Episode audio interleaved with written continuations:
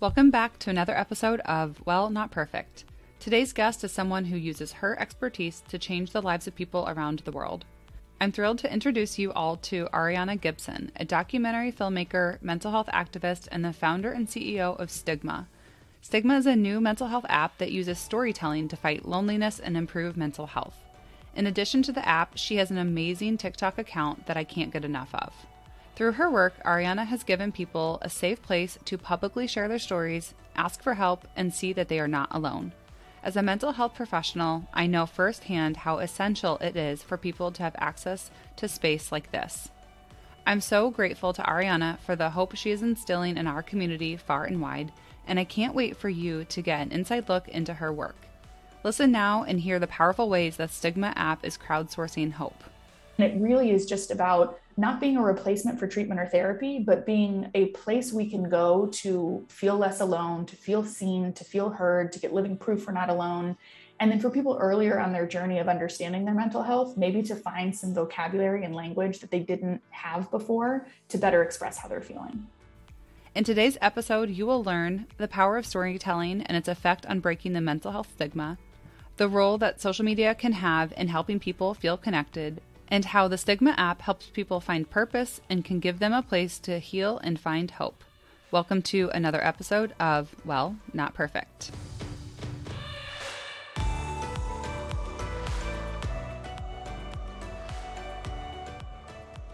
Welcome to Well, Not Perfect. Today's guest I'm very excited about. I have Arianna Gibson. She is a documentary filmmaker and mental health activist who spent her early career as a creative director and brand strategist for companies ranging from tech startups like Clearcover to Fortune five hundreds. She's the founder and C E O of Stigma, a new mental health app that uses storytelling to fight loneliness and improve mental health. She's also one of the forty-six of Americans who will personally experience mental illness in their lifetime and believes that the only way to normalize conversations about mental health is to be brave enough to talk about them. So here we are talking about them, and it couldn't be more timely because mental health is on the rise post-COVID and really trying to see how we can improve that and influence people for better, more open conversations around mental health. So thank you for being here. I wanted to just really highlight Stigma and what that's about. Could you tell us more about that and why you started it? Yeah, so um, Stigma is a community of people that I often say are committed to kindness. Um, and the idea being that you don't have to have a mental illness to understand having a good day and having a bad day. So there are days where we have a little hope we could give, we're feeling good, we have good energy emotionally, and then other days where we're just kind of struggling. Um, so we created the platform to be a way for people to get messages of hope on demand. We know that it's especially important to talk to people who share your lived experience, especially if you're talking about challenging things. And so we give people the opportunity to either watch stories of people like them so they get living proof they're not alone, or ask for a message of hope or offer messages of hope.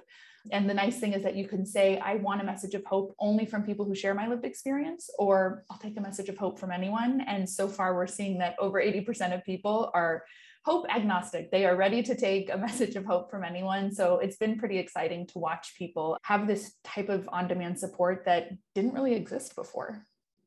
That's amazing. And what made you come up with this idea? It's such a creative solution. Oh, thank you. Um, well, you know, there's no shortage of mental health apps. They estimate that there are over twenty thousand mental health apps. Um, and a lot of them take kind of a, a more medical approach where they're trying to improve health outcomes or improve the process for people who are already getting treatment or therapy, or who have sort of metaphorically raised their hands to say, I need some support. But we know that forty to eighty, depending on the study you look at, forty to eighty percent of people with treatable mental illness aren't getting treatment or support. And there are a lot of reasons why, but I wanted to create a platform and sort of a safe space for people to practice having those conversations, because we know that just as a, a species, sort of, we're not great at understanding or articulating exactly how we feel. And they say so much of mental health is related to being able to find the words that express accurately what you're feeling. So, you know, I, I wanted to bring about a solution that would impact that area of mental health, but it was based on personal experience of being born to a father with schizophrenia. I have a son who is autistic. My husband struggles with complex P T S D, and I personally have anxiety disorder and panic attacks.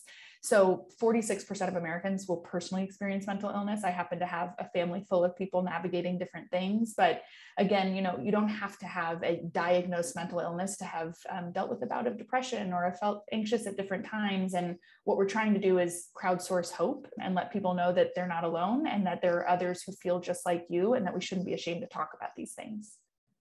Season three of our podcast, While Not Perfect, is focused on experts in their field. And we felt that you were an expert in media and in filmmaking and content development and how that really becomes a influence or a leader in your area. How do you feel you've kind of fit into the niche of social media and filmmaking? I mean, that's such an interesting kind of niche, and then to be a mental health advocate. So, you know, what are your kind of thoughts about combining all of these things and really trying to make a change?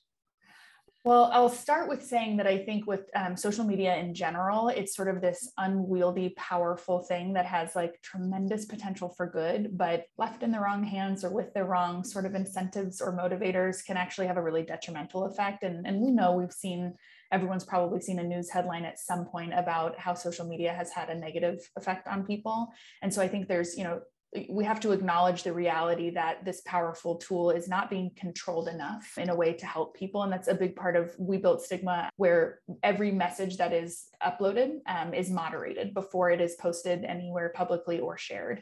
And the reason for that is we want to create the safest space online for people to go to talk about their mental health. And if you just have an open forum or open comment threads, even if you have moderators, there are people who will sneak in when you're not paying attention because you can't be watching twenty-four seven. But I think as, as far as it relates to um, mental health and social media, I'm reading a, a great book called Healing, and it's by Doctor Thomas Insel, who people call the nation's psychiatrist. He was head of N I M H and spent years and years, decades and decades working on um, problems in the area of mental health. And the way he articulates it is that mental illness is a, a medical problem that requires a social solution. And so I did a lot of work studying the research of people like John Cacioppo out of the University of Chicago, who studied loneliness. And he found that um, t- the two most powerful ways to combat loneliness are cognitive behavioral therapy, which a lot of people are familiar with, and then reciprocal social connection. So we know that it can feel good to have just a random conversation with a stranger or hold the door for someone and they say something nice. And it's just these small exchanges that make us feel connected, even if at a sort of superficial level with people. And social connection has so much to do with people feeling connected to the world around them and feeling a sense of purpose. So they say healing requires people, place, and purpose. And I think social media has the power to provide all three of those. It just has to be utilized in the right way, thoughtfully, and with the, the output in mind of how do we want people to think or feel after they engage with this platform.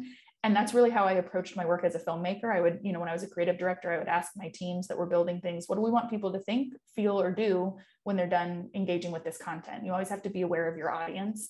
And so I think I've been able to translate that sort of philosophy and, and process into Building Stigma app to say, we know we're dealing with people who are struggling with something. What do we want them to think, feel, or do when they're done engaging with whatever it is we create for them? Does that go into some of your ideas about people, place, and purpose, and how those are like the three ingredients to the well-being and the healing of mental illness? Yeah. So, I mean, it's definitely not an idea of my own for sure. I think it's like building on the, on the, um, shoulders of giants. A lot of people have done things. Like if you look at Brene Brown's research, she will talk about empathy being the antidote to shame. And she says that the two most powerful words one person can say to another person are me too. And so I think when you think about the, the people component, that's what it's really about.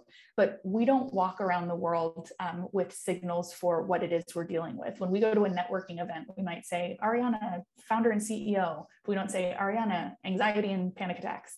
But what if we did? I'm not saying that every networking event should have that, but if we could facilitate a way for people to more rapidly understand or recognize, oh, this person shares my lived experience, people feel safer. And I think safe is sort of the word that's the, um, the, the important one when it comes to place. So a place can be a virtual place. It can be an in-person place. For Stigma app, we do both.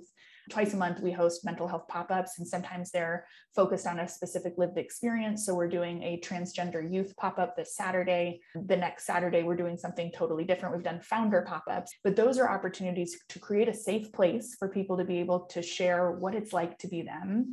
Because in a world where, you know, there's a lot that's not understood about mental health, because anything you don't talk about, of course, it's not as understood as something that there are tons of stories about and everyone's happy to share their experience with. We're trying to contribute those conversations. And I think you only can capture those honest but hopeful stories when you create safe places. And then purpose is a beautiful one. So there's a lot of um, famous people who have been, like Viktor Frankl, who was quoted as saying, like, um, it doesn't, I'm going to misquote it, but like, you can survive any, if you have a why, you can survive any how, or it's something to that effect. And again, sorry for misquoting, but the idea being that if you have something to live for, if you have a sense of purpose, it can be really meaningful. And we can look to programs like Alcoholics Anonymous that started in the nineteen thirties. And there is a, a wonderful component to that program, which includes this idea of being someone's sponsor. So if your purpose is to use the adversity you've been through, use your decades of sobriety to be able to help someone who is earlier on their journey be successful, it, it gives you a, a purpose for having gone through that hard thing. And that's really something that I wanted to emulate in building Stigma App, this idea that it is not something where it's, um, you know, sobriety maybe is counted in days or months or years that you sort of look back and say, I have this thing, but our mental health changes all the time, just like our physical health does. So like we can get a cold one day and be like, oh, I was feeling great yesterday and I did all the right things, but here it is. We have to start thinking of mental health in the same way we think of physical health. And so there, are, there's a matrix that I saw that I created a visualization for because I thought it was really helpful, but it talked about how you can be absolutely floundering with your mental health. You can be absolutely flourishing. And it sometimes is about like the symptoms of your diagnosis and then sort of your perser- perceived state of being. But the idea is that from day to day, it can change. And so when we created Stigma, I knew it was going to be a kind of two-sided marketplace in sort of the business terminology sense of things, but it's a marketplace whose currency is hope. And so one day you might be ready to offer supply, and two days later you are creating demand, because we all have those days. And it really is just about not being a replacement for treatment or therapy, but being a place we can go to feel less alone, to feel seen, to feel heard, to get living proof we're not alone. And then for people earlier on their journey of understanding their mental health, maybe to find some vocabulary and language that they didn't have before to better express how they're feeling. Yeah, there's two things that I can really drive home in terms of how that fits into what we see as therapists in the clinical setting, is because when we're running a group experience of ten, twenty, or thirty people, which we do a couple of times a week, we will oftentimes start with conversations and di- defining the words. So today we're talking about hope. Today we're talking about purpose. This is the definition we're using. What is your definition? So first, making sure that we're all on the same page so that there is education, the ability to articulate how you think and feel, because when you can articulate how you think and feel, other people get you better and then they connect with you. And then there's this experience where you are learning from the people around you because they're explaining how they interpret or how they feel. And at the end of a group, we'll say, you know, what did you learn today? And they won't say, oh, I learned thought reframes, or, oh, I learned how to challenge my negative thoughts. They'll say that I'm not alone. And I think it's because they intuitively know that that's the most important part of a group experience. And it needs to obviously be done in a way that everyone is learning and connecting through healthy concepts and ideas, and that, you know, it's managed in a way that is educational, right? Because as therapists, we're trying to educate, we're trying to train, um, we're trying to support. So we need a common understanding. But then after that, people in a group get to kind of transform their connections however they choose to. And you're, you're saying a lot of what we've noticed in our last two groups, one with athletes who were sixteen year old females, and another group that was first generation high school graduates, and very different groups. And when we do feedback surveys, all of the feedback is, I'm not alone. So it's fascinating because it's completely different experiences, and we get the same results every single time if we run a safe place for people to connect. So I just want to echo all of the things that you're sharing, because that's what we see here too. I love hearing that. And I think um, the exciting thing is that it feels like there's so much space for innovation. I know that it's it's a crowded market when you think about sort of support and mental health, but it just feels like the more human approach feels like it's the path forward that that people are most attracted to. I think that's a big difference between, um, you know, getting anyone to build a new habit can be really challenging. And so sometimes you see these solutions that are like backed by science and the best research institutions there are, and some of the brightest minds on th- kind of the medical side of mental health. But I think what we have to make sure we do is, is attract people. And that that's marketing. That's the side of this. That's the marketing piece and the brand piece that, that matters, because it's about creating something that people want to connect with. And then making sure that once they're there, once they show up, that you give them the right tools and resources. And that's really where I see Stigma app fitting is, is not in this area of improving the, you know, therapy experience for people who are going through it, because there are beautiful companies doing great work in that space, but really in the, how do we get people to feel comfortable opening up about what they're going through? And that's why we give them different options. You know, just consuming content is a way to get exposure and to learn, um, and to just that one directional thing. But it's different than going on YouTube or going on TikTok or going on places that are unmoderated, where you might get misinformation or dangerous information.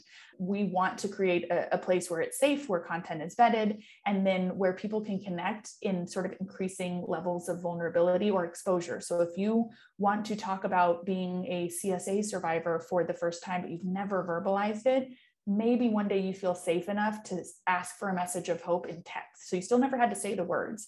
But if what you get back is ten videos of men and women of different ages and gender identities and locations in the world who are all telling a version of, you're not alone, I understand what this feels like, it signals to that person going through, like, maybe one day I could be that open. I could, I could have so little shame associated with this experience that was outside of my control and wasn't my fault, that, that I could speak openly like that and I could help someone else. And I think that's where the purpose comes in. And there's this kind of beautiful healing life cycle, but it doesn't require that you never feel bad again, or that you never become someone asking for hope when you were the one offering two months ago. Mm-hmm. Was there a muse or inspiration on social that you wanted to almost like spin off of? Like, was there something that just took your art from someone else's art? Was there anything out there? I mean, I will say no, but yes, because it was subconscious. So like, I would have told you like, no, definitely not. I can't think of one. And it really started with, I pitched to investors when I figured out, I, I released a short film. Hundreds of strangers reached out to my husband, sharing their experience as C S A survivors as well. And it turned into this thing of, I have to, I can't just be a documentary filmmaker if that's my dream. I have to come up with um, some way to facilitate the type of connection that's happening for him that was asynchronous, so not live and often over text and all of that.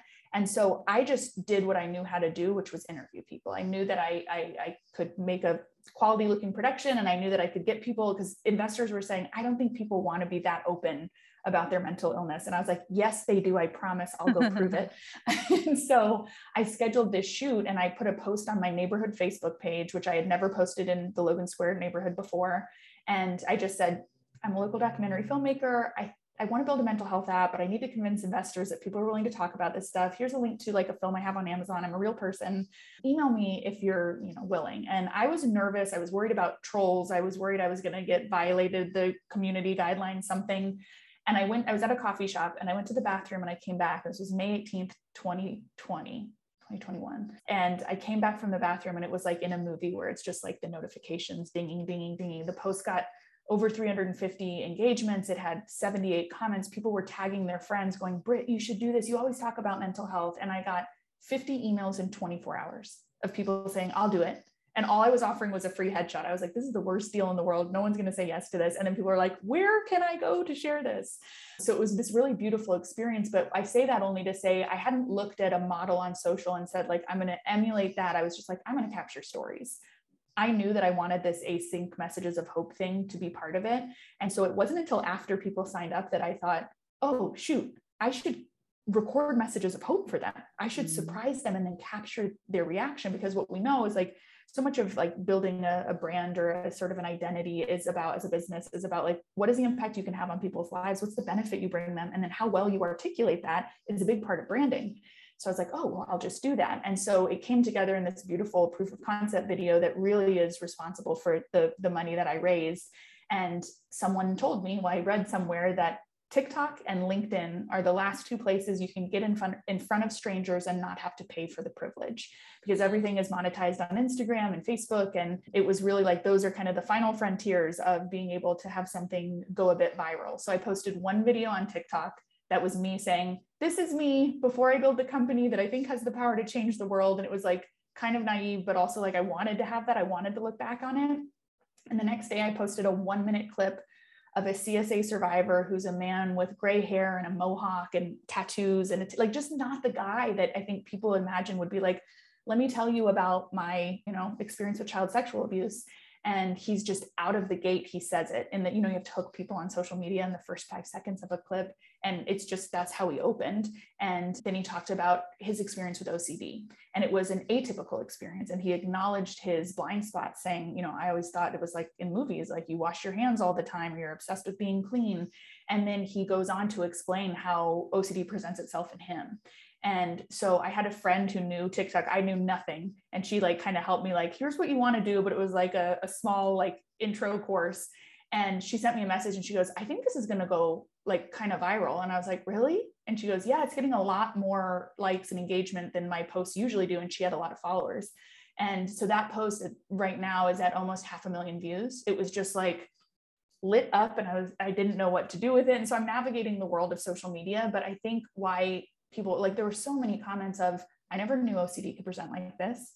I never knew that this could be O C D. This explains so much to me. I felt that same thing. And it was a lot about like um, a deep pressure to be on time. That was like what he was articulating. And so I think what it does for people is just him, that one minute clip made people go, okay, this isn't crazy in quotes. People will often say, I just thought I was crazy.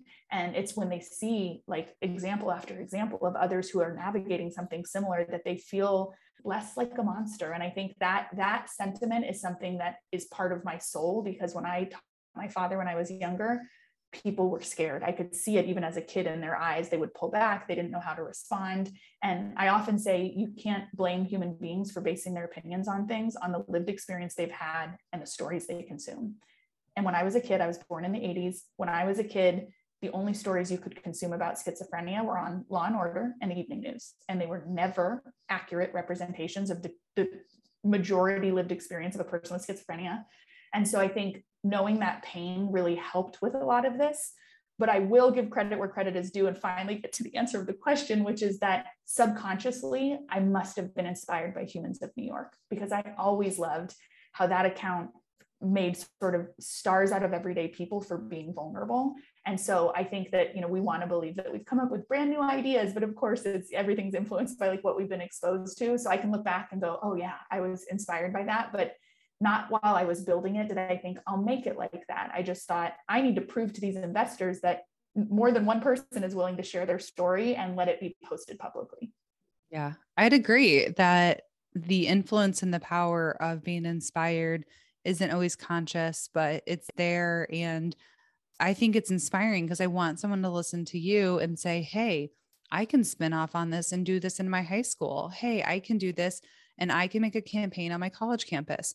So the idea that we're borrowing ideas from other people is something to be embraced and leaned into, because we don't want people to feel like they have to create change in a vacuum and not be, you know, embracing this idea that we get inspired by one another and how exciting that is, because there's so much more to what we can do with these things. You know, a filmmaker and a mental health activist, a therapist doing podcasting, you know, all of these people are starting to merge into other lanes and people are going to listen and be inspired by this. And I hope that they find creativity and they find inspiration and say, huh, you know, that idea I had might not be so bad anymore. Maybe I can go do this.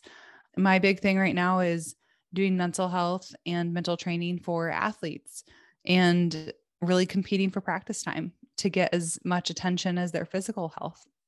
So, you know, we, we definitely uh, want to encourage people to push into places that might not want to see mental health or, or there's stigma around it. And then have them be like, huh, yeah, maybe, maybe there's something, something more I can learn from this, and changing one person's mind. That's what I hear you saying.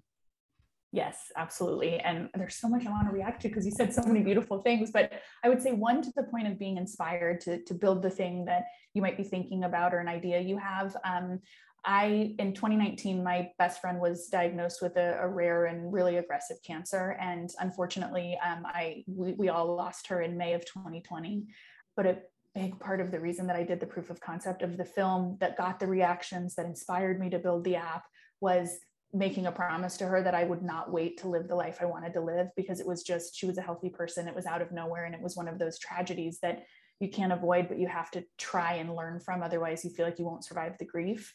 And I don't believe that I would have taken some of the steps I did if it hadn't been for that loss. And what I would want anyone listening this to this to feel is, don't wait for some sign that you can't possibly ignore. If you have something in your heart to do it, because it's fabulous how quickly your life can change, how you can go in such a short period of time from your life looking one way that you don't want it to look, to just being intentional about visualizing what that future is that you want. And I, I often have, when I get the chance to speak at colleges, um, I was asked to come back and speak at my alma mater. And it was such a cool feeling to be like, whoa, I went from being a like a pre-med student that gave that up for film and history, which was a you know terrible life choice for money making, um, but really filled my soul. But I don't think young people or people in general do that exercise of finding their purpose enough. So that kind of like Venn diagram of four circles where it's, what am I naturally good at? What do I love to do? What can I get paid for? And what does the world need? And they say at the center of those circles is your purpose. And so sometimes it's,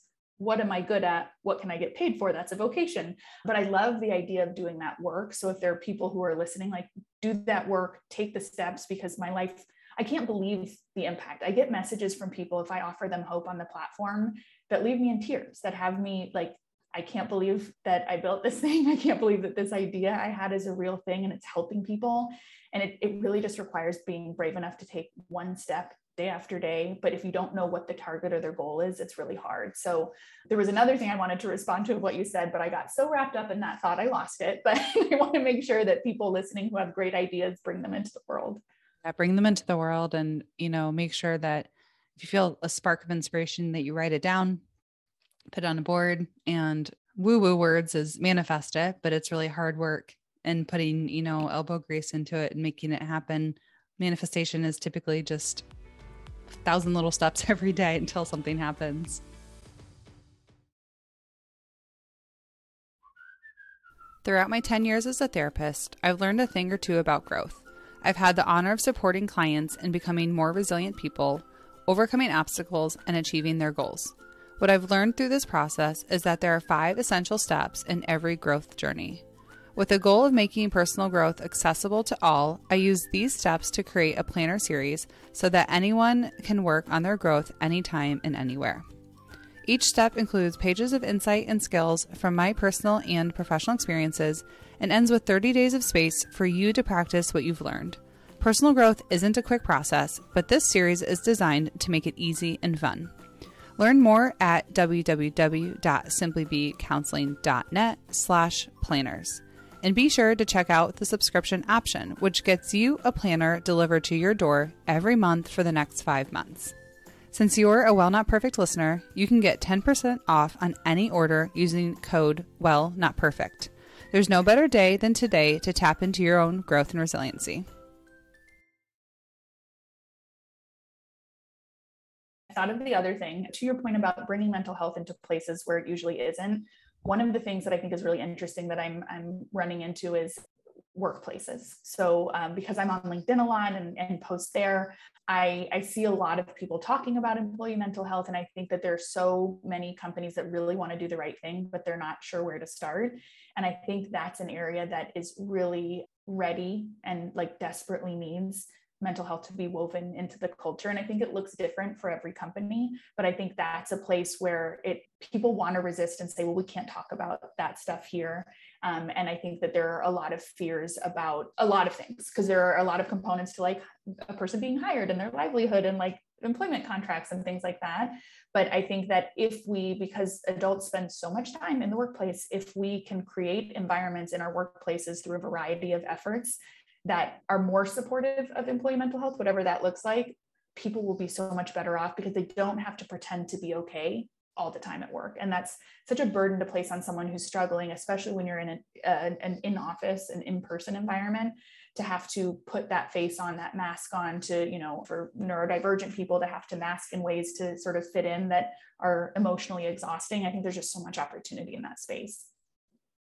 Yeah, I think that absolutely is where COVID did shine a light and actually create some opportunity for us to relook at the way that we live our human experience at work and home, and the mental health and the physical health, and employers taking more responsibility because they are where people spend the majority of their time, and that trickles down to families. So I think that's a huge point and a, a deficit that I think mental health, you know, definitely needs to spend more attention on.